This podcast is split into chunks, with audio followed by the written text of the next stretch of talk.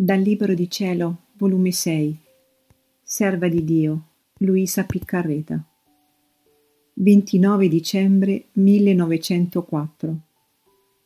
La debolezza umana, il più delle volte, è mancanza di vigilanza ed attenzione di chi è capo.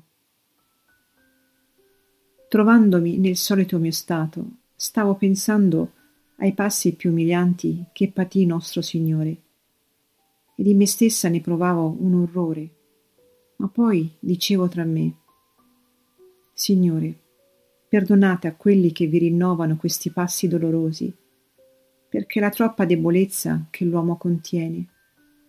In questo mentre il benedetto Gesù, quando appena è venuto, mi ha detto, Figlia mia, ciò che si dice debolezza umana, il più delle volte è mancanza di vigilanza ed attenzione di chi è capo, cioè genitori e superiori.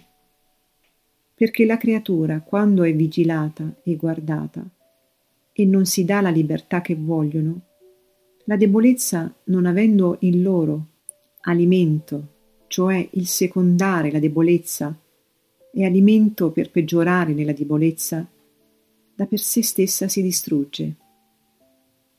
Poi ha soggiunto. Ah, figlia mia, come la virtù impregna l'anima, come una spugna asciutta si impregna d'acqua, cioè di luce, di bellezza, di grazia, d'amore, così il peccato, le debolezze secondate, impregnano l'anima come una spugna si impregna di fango, cioè di tenebre, di bruttezze e fin d'odio contro Dio.